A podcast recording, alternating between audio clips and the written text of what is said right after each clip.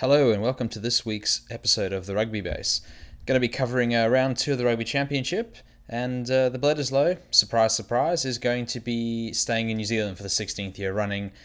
Uh, it was quite a, a, a really good clinical performance from New Zealand. There's really not much you could criticise in that game. The referees were pretty pretty good in it. Uh, Australia just in the end got undone by some pretty little mistakes, but just New Zealand were just awesome to behold. It's very scary, bit worrying if you're a Springboks fan because the te- the defense is terrible, as was the case against Argentina.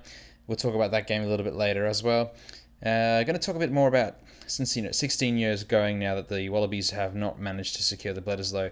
Talk about what's potentially going wrong with with the situation. Some some points that I don't understand what Rugby Australia is doing, but I'll get into that after I talk about the uh, New Zealand Australia game. Forty to twelve was the score, and it. Last week I had a lot of refereeing complaints about dirty. There wasn't much to complain about. I will touch on this one point because the Australian media really, really harked onto this to the point where I got irritated. But the treatment of Pocock at the breakdown really needs to come under scrutiny because he was quite a bit of a pest. He's always a pest because he's the best in the world at what he does. He was a pest in the first test, and it looked like there was a very deliberate attempt to stop him by the All Blacks this week, and it came around grabbing him on he that he was neck rolled out of a, uh, a ruck very early on in the game and it tended it looked like it affected him quite badly there was no sort of caution to the New Zealand players. It was quite obvious to everyone watching that it had happened, and there just didn't seem to be any sort of disciplinary action to the players involved. And it's the only complaint I have about the referees in this game because it's the one. But I mean, when we're talking about a player's neck, we're talking about the forward pack in rucks and stuff like that. There's a lot that can go wrong to for a player that could potentially be career threatening when you when you start to take the neck into account and it's unacceptable it cannot be tolerated and they need to really make sure that they focus on it's also something that's going to make it more it's going to make it harder now for the springboks when they play against australia because the media has now pointed this out south africa really needs to be clean when they when they clean out the rucks, when they're trying to stop Pocock from going on the ball, because anything that happens now on the ground that looks like a dirty hit to get Pocock off the ball is going to result in disciplinary action. It's just the way things go. Media points out something that's wrong. It is wrong, but now the referee is going to have added scrutiny in the coming weeks, which affects the other team coming in. So South Africa will have to be really, really careful playing, playing against the Wallabies because anything they do on the ground now in the clean out is going to be under a microscope. But that was the only complaint that I have. Outside of that, Australia got outclassed. Throughout the two halves, New Zealand ran 300, 300 meters more in terms of in when they broke the line. 300 meters of territory they gained. That's you're never going to win a game of rugby. Australia lacked any sort of forward momentum. They really struggled to get over the gain line. without Israel Folau there, they really had no line penetration from their set moves. They were quite stagnant for large portions of the, especially of the second half, where they just couldn't seem to break the New Zealand line, and that would have been really, really handy to have someone like Israel there to potentially mix it up, make a line break, etc. Despite the score, and this is what's really, really when you play the All Blacks, it's really, really it sounds really silly when you start going, well, the Wallabies defense is actually pretty good. And it's like, well, they got beaten by 28 points, Jonathan. How is that possible? It actually was. Uh, a lot of the All Blacks points actually didn't come from what I would consider poor defense from the Wallabies. It's actually poor ball skills from the Wallabies. So little knock-ons here and there. It was just the ability of the All Blacks to. No team in World Rugby pounces on mistakes like they do, and they don't. They seem to be getting better at it better and better. And it's really, really scary because you can have the ball for 10 phases, 15 phases. You could be getting incrementally getting close to the line, close to the line, working really, really hard, and you throw a pass that's maybe just a little bit too high into your prop's chest, pops out, and all of a sudden Beauden Barrett has got it with two All Blacks to, to his left and his right, and they've counter-attacked. They've gone 80 metres to the other side. You've spent the last 10 minutes working your way to where you are, and just before half time, they've taken your 10 minutes worth of work and in 30 seconds turned it into a try at the other end. It's really, really hard to play the All Blacks when this happens because, like I said, Australia's defence in that first half, good. They kept them under wraps they were sort of keeping up with the All Blacks just like they did in Sydney, and then all of a sudden, boom, one knock on, and you get stung at the other end. It's insane. It and it it, it takes the wind out of your sails, and you could see with the Australians that it took. I mean, I don't know a team in rugby that it wouldn't because you you put the work in, and they just they just come back and they just put a dagger in your heart straight away. It is the way they play rugby is so it's not only when you when from a neutral perspective, it's not only good to watch, but it's so psychologically damaging if you're a rugby player on the field because no other team in rugby is doing this to each other. When South Africa and Australia play each other in a week and a bit's time, this is this they're not going to do this. They might take advantage of each other's mistakes. It's not going to be done in the same emphatic fashion the way the All Blacks do before halftime, just after halftime. They just seem to be able to. They, they are on another level when it comes to.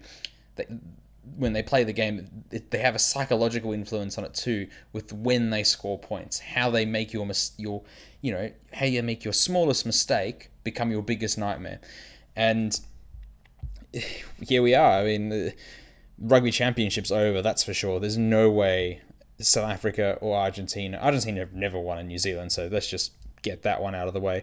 South Africa just lost on the road to Argentina, so get that out the way. New Zealand are going to have this wrapped up before they even have to travel to Argentina and South Africa. That's just the way the nature of the rugby championship draw. It's not it's not right in that regard, but the All Blacks it doesn't really matter if they had to travel at this point. The All Blacks are really they're not even a, a, a, step above everyone else. They're two or three steps above everyone else. Nothing seems to have changed in that regard. Maybe when the spring tour happens, for the northern hemisphere with the northern hemisphere sides we might get to see if someone else has gotten closer maybe ireland is closer. But right now new zealand are way in front of their southern hemisphere um, compatriots. So going into the rugby championship uh, there was questions about Beauden barrett. And I don't think there's any more questions after scoring four tries against the uh, the Wallabies. It's really unfortunate for Mo'unga that he has to play behind Beauden, but there's no way that Beauden should be threatened now. Beauden is unless he gets injured going into the World Cup next year, he has to be number 10 has to be reasonably safe, whatever reasonably safe means if you're an All Black. But I think that he should feel as comfortable knowing that he's going to get that jersey as Brodie Retallick and Kieran, Kieran Read do. Those two players never have to worry about when about getting selected because they are if you're Brodie Retallick, the best at what you do. If you're Kieran Read, you're one of the best at what you do. And, and Beauden Barrett is the best at what he does in World Rugby. He might not be able to kick like Johnny Sexton, but he he's a game changer at 10. That explosive pace, his playmaking, and his counter, he's that part of that counter attacking culture in New Zealand rugby. He is so so fundamentally part of that. That pace accelerate it just it, it really really destroys teams and it, destroyed Australia. You four, you don't score four tries against the Wallabies if you're not one of the best, if not the best at what you do in the world. And he's proven it. I think that that's it for that, that there's no more questions anymore. He's got it through to the next World Cup and that's the end of it.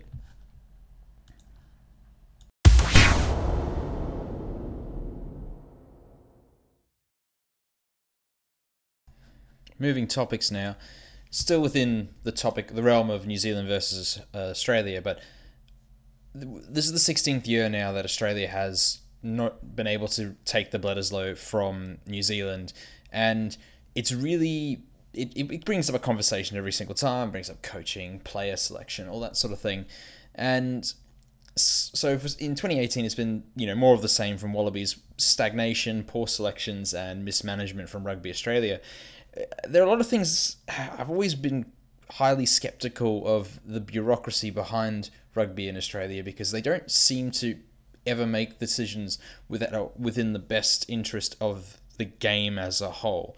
They seem to be very trigger happy and responsive to things that happen straight away. And I've never really understood why they've been like this, but it just it just they seem to continually repeat the cycle. And to give an example, the, the thing that I can't understand is the fact that Rugby Australia has given Michael Hooper a five year, $5 million contract. And this is problematic for several reasons. One of them being that Michael Hooper isn't even the third best player in the Wallabies squad. He's so he's not even the best player. He's not even the third best player in the team. Uh, the best players in the team are Israel Folau and David Pocock. Now, David Pocock, Israel Folau gets paid a lot more than uh, Michael Hooper does, and that makes sense. He's the best player on the team. He's the one most likely to influence results. He's the one who draws the most attention in the back line, etc., etc. And he's also really good at, you know, for marketing purposes and stuff like that. David Pocock's the second best player in the Wallabies side. He doesn't get paid as much as Michael Hooper does now. And I think that that's really, really problematic.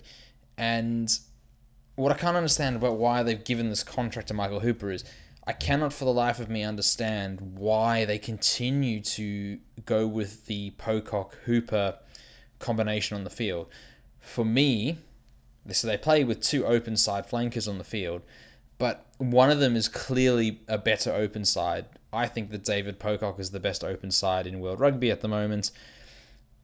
And so by putting Hooper and Pocock on the field at the same time, they are leaving themselves completely undersized. For example, to further qualify this point, Sam Cane, who plays open, who played open side on the weekend for the All Blacks, is four inches taller, and sorry, he's two inches taller and five kilos heavier than Hooper, and you know that's it's not a giant leap, but that's only when you're comparing open side to open side because they've had to they they want to slot Pocock and Hooper onto the field at the same time. David Pocock's opposite is Kieran Read. He's four inches taller and nearly 10 kilos heavier than Pocock. That is a big, big sacrifice in size when you're talking about in the you know when it comes to running gain lines, uh, cleaning out of the ruck and stuff like that. That's you know it's it's a large difference, and the thing that you now notice when you watch the Wallabies play is Hooper. He's never really been.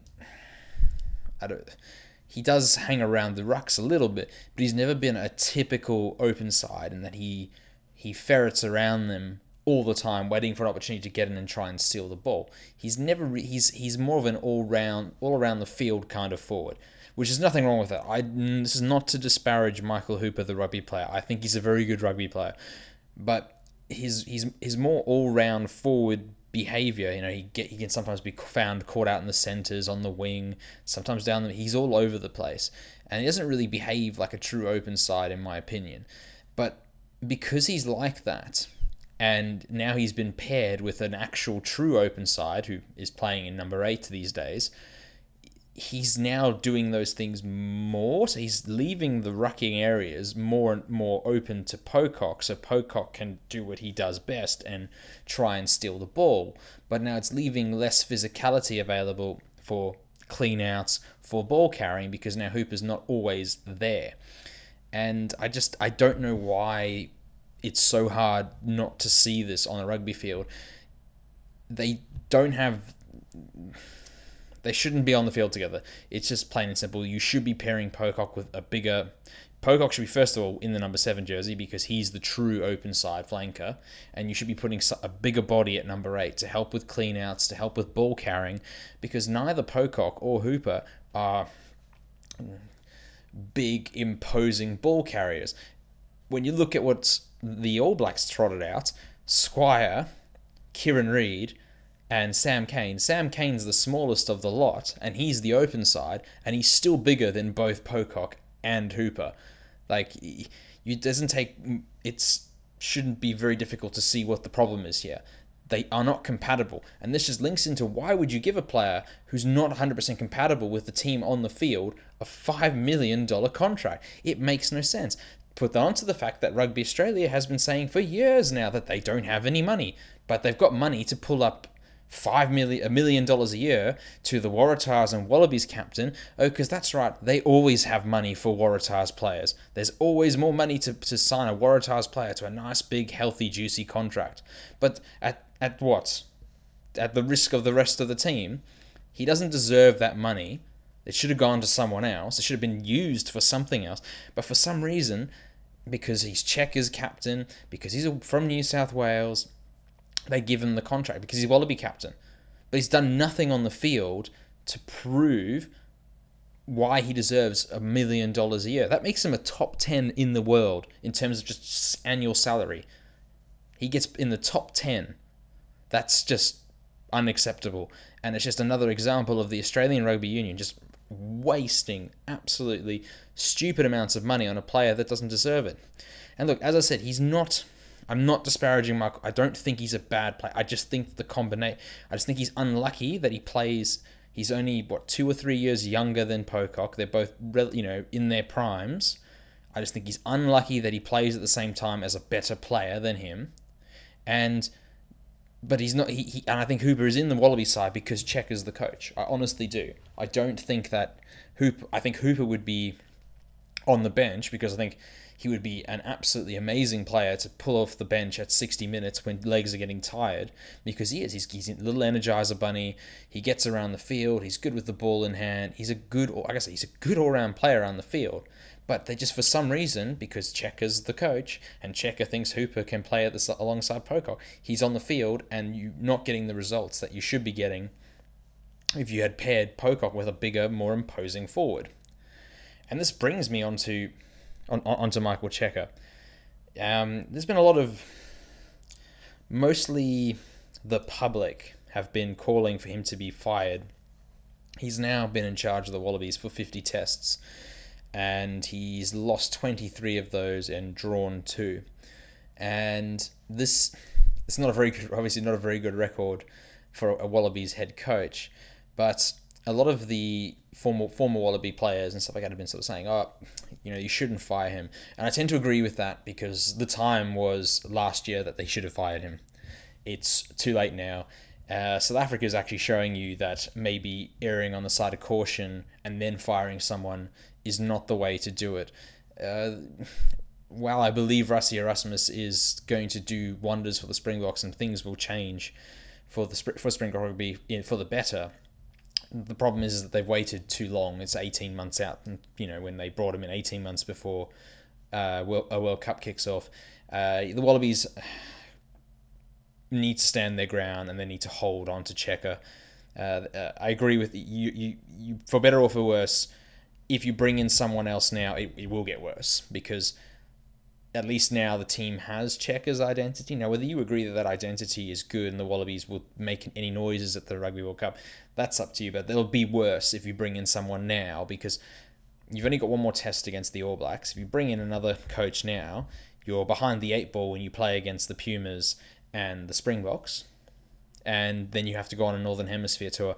You don't really have the uh, the build up that you require, you know, to, to gel a team together. And you're seeing that with South Africa. South Africa are a bit haphazard at the moment. They played really well at home, but their defense isn't very good. A lot of untested players in the back line, lot you know, not new faces and stuff like that. And the Wallabies just need to. They're going to have to stick stick it out now. I think that they should wait to the World Cup. I don't think they're going to make as much noise at the World Cup as they want to. Cheika can get fired then, but for now. You've just got to hold on. You got to hold steady onto the boat now because it's you're going all the way. You got to go all the way with Cheika to the World Cup it's way, way too late in the day to fire him.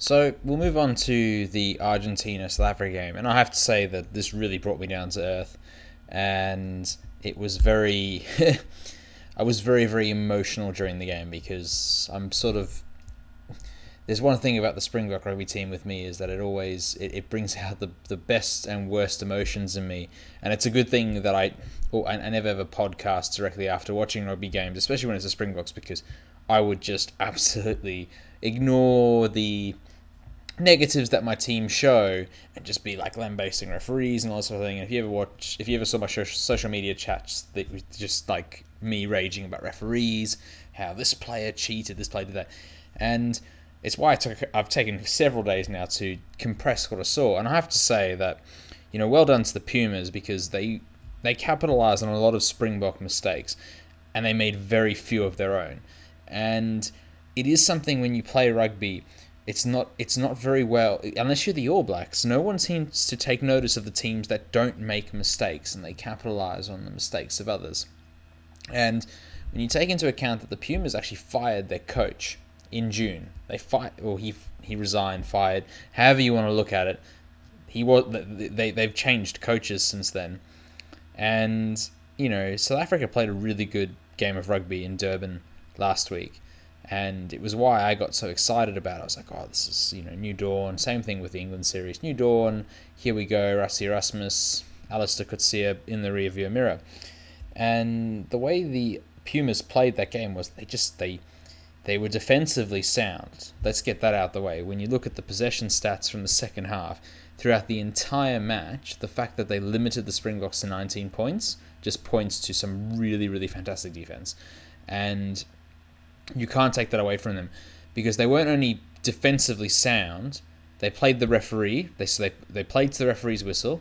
Now we all know that any any game of rugby can be you know the the ruck can be interpreted differently, but they never changed how they approached the ruck.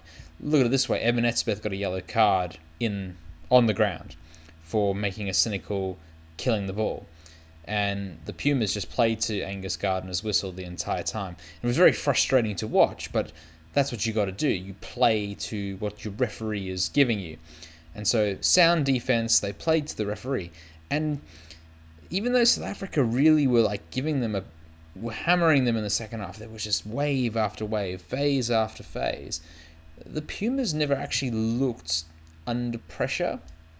Even after um, after the, the first try was scored in the second half, when you thought that, oh, okay, here it comes. The Springboks have just flipped the switch now. Argentina got a bit lucky in the first half. Here it comes. And it never really came because the Pumas were just defensively really, really good. And as I said, they, they, they capitalised on mistakes. And the biggest issue with the Springbok rugby side ever since Rassie took over is, and I mean, you can say it's, you know, it was a problem in Coetzee's time. I'm not going to focus on what Coetzee's reign was. I'm just going to focus on what it is, on what we are now. And I've seen a lot of good players be given their chance in the Springbok jersey right now. And my biggest issue with it is defense. It is quite frankly defense. There are a lot of things that are really, really good. The pack, I think, performs quite well when going on attack and stuff like that. Uh, we did really well against England in this regard, but the one thing that is really, really letting us down is missed tackles and just defense overall we have conceded so many points since that June series against England. England put on 21 points in the first, what, 12 minutes in the first test of that series. And nothing has changed in this regard. And this is where I think Rassie obviously has to focus on intently because the fact is, Willie le Roux, let's look this way. He's changed his back line in his back three, especially. So he's got Willie le Roux, he had Dyantyi, he had Nkosi in the um, in the England series, and he's now got Mbanti there, and these players have all played. They've all shown that they belong, and Willie le Roux's creativity with the athleticism of the other two wingers, you know, they, they've shown a really, really good um, sort of counter-attacking presence. Against Argentina, though, uh, Willie le Roux's passing was off. So there was a lot of times where you thought, well, he got the ball in hand, and you were like, oh, here it comes, here it comes, and the wingers would get in line and all that sort of thing, and he would throw a, a, you know a wayward pass. He was throwing them too high, he was throwing them too low, he was doing chip kicks that were too far, they were too short. He was really off his game. But that's the thing with Willie, Roux. You kind of you have to t- you have to accept that that's going to happen from time to time. I'm not going to criticize him, but it did starve his wingers of the opportunity to make a difference. And when you're not scoring, so when Willie le Roux is not creative in this regard, and your wingers aren't scoring as much as they were, say, against England or in the Durban test, all of a sudden the defensive problems become far more apparent. And I mean, it, you can even if you just look at the scores from the previous games, you have to acknowledge that defense was still an issue, but the offensive side of the ball was like, oh, you know, it's taking being taken care of. These guys are playing really good attacking football.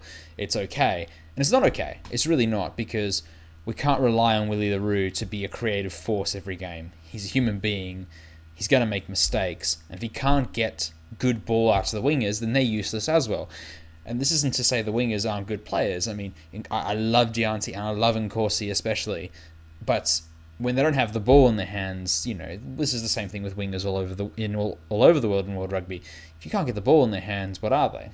They're not really much. They need a creative force to help them, and they use their athleticism, their speed, uh, their creativity once they have the ball in hand. They are not off the ball players. They are on the ball players most most of the time.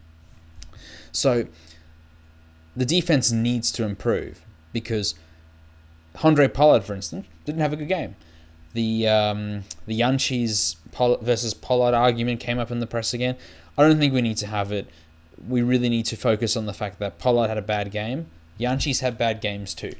Uh, if it becomes a habit, then we can bring it up again. Both players are young. Both players on have experienced some success at varying degrees at Super Rugby. Jantjies has been a more successful Super Rugby player, but we need to acknowledge they both have made a lot of mistakes and we can't let we can't let either of them off the hook for them, but we can't just throw them to the wayside either. Pollard needs a chance to make the 10 jersey his own. Jantjies had that opportunity last year, and I'm not saying he's never going to get that opportunity again, but he needs to wait for Pollard to drop the ball again.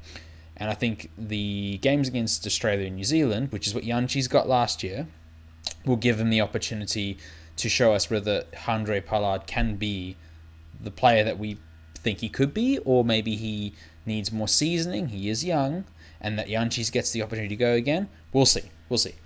The uh, the overarching point here is that, you know I'm mentioning Willie le I'm mentioning the wingers, I'm mentioning Pollard. These are all attacking deficiencies that I'm sort of saying, oh well, this doesn't happen, this might not happen. Well, you know, the main point here is that defense needs to improve. It really does because some of the tries Argentina scored were soft. I look at how you know I praised Australia's defense in the last podcast. I praised it this podcast earlier. They look organized. They just look like they've been absolutely pinched on mistakes, absolutely pinched on mistakes, and it's it, it's hard for the Wallabies when they look at it. But when I look at the overall defensive structures, I look at the team and I go, you know what?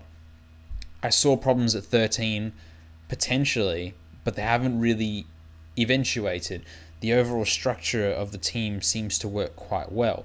And it worries me when the Springboks play the Wallabies in this, you know, because the Springboks obviously not the All Blacks, so the Wallabies defense is now going to come to the fore even more. Even when they were playing Ireland, Australia played pretty good defense. The fact is that Ireland are a very structurally sound team, and so when it came to other facets of the game, Australia were beaten. You know, the kicking and stuff like that. Australia were beaten out in that regard, but they never ever were defensively overrun by Ireland. Ireland had to beat them by being more a more complete team in other facets of the game. So it's a real big issue for South Africa going forward. And I'm not saying this to disparage the Pumas because the Pumas, you know, they took advantage of it, but you know, South Africa got beaten by more than 50 points by New Zealand last year. The fact that they drew twice with Australia was kind of an anomaly. That was an anomaly for both teams. Both teams are kind of in transition. But we're seeing a clear pattern. You know, England scoring a lot of points in South Africa against South Africa we're seeing a clear pattern where the Pumas did score a fair amount of points in Durban. Let's not write them off. It was a good performance by the Springboks, but the Pumas played well. They scored points. They were in that game for a very long period of time. And when when the Springboks went to Mendoza, all of a sudden, you know, the def- the offensive side of the ball stagnates. There's a few issues. The Pumas do their best to, you know, to interfere and stagnate that process, and all of a sudden, the Springboks are on the losing end of it, and it is simply down to their defense. They need to fix it. They really do. And I, I'm going to stop rambling on about the defense. I'm going to focus on you know Rassie Erasmus. It's Springbok rugby has not been fantastic since the 2011 World Cup. Like, let's be honest, we had a pretty decent, you know, we had 2013 was a good year when we beat uh, the Wallabies at uh, their fortress in Brisbane. And, you know, we had that epic clash uh, at at um, Ellis Park. and we also got to the semi final of the World Cup. But you know, there was a lot of there was a lot of really not great things in between that as well. It's been a very choppy time. We, you know, between 2007 and 2011, we were a very good team, but between 2011 and now, it's been a bit choppy, and especially between 2015 and now, it's been very inconsistent. And to get going forward, we need to stop criticizing the process that's in place because we have none of the veterans that we had before. It's a complete blank slate in that regard. You know, we keep we keep talking about Francois Steyn, we keep talking about JP Pietersen. These guys aren't coming back. We, we or we at least should play the game of they're not coming back. The 2007 veterans, they are gone. From now on, it's a blank slate. Coetzee had a blank slate to a certain degree, and now Rassie Erasmus is a blank slate. And we need to remember that this is a process. And it's very, very difficult as a Springbok fan. As an emotional Springbok fan like I am, I find it very, very difficult to just accept that we are the seventh best rugby team in the world because we are. We don't play well. We don't play well away from home. And it's unfair of me to have take this out on the players because a lot of the players are very, very young. A lot of them are younger than I am. And none of them have experience winning a um, a rugby championship. None of them have experience winning a rugby World Cup. A lot of them don't even have experience. That none of them have experience. Sorry, run, winning Super Rugby. So it's a very young, impressionable group, and we should really be supporting them and supporting Rassie's goal of making this team better. And I'm, you know, I'm not saying I won't get upset this, you know, next weekend if we lose to Wallabies. I absolutely will get very upset because I can't control the emotion in the moment. But I think all South Africans really need to just take stock and go, do we want this to change? Because Rassie's director of South African rugby as well. He has a big influence on how South African rugby can change for the future with its internal structures. So, do we want instant gratification? Yes, we do. But what do we want further in the long term? Do we want a successful rugby system that brings us a successful, uh, successful rugby team over the long term? Yes, that is more of what we want. And we're going to have to try and suppress the emotional feelings we attach to the Springboks because we are not as good as we used to be, but we can be. And I think we just have to trust the process. We just have to support the hell out of the players and we have to make sure that we don't feel like we don't make them feel like that we don't believe in them because I think we do. We just let our emotions get the better of us because it's a very emotional sport for us. Anyway, thank you guys for listening. Maybe rambled on a bit there at the end, but it's a very special topic for me. Uh, if you like the rugby base, follow us on Twitter at rugby base. Thank you guys, and uh, see you again for the next podcast.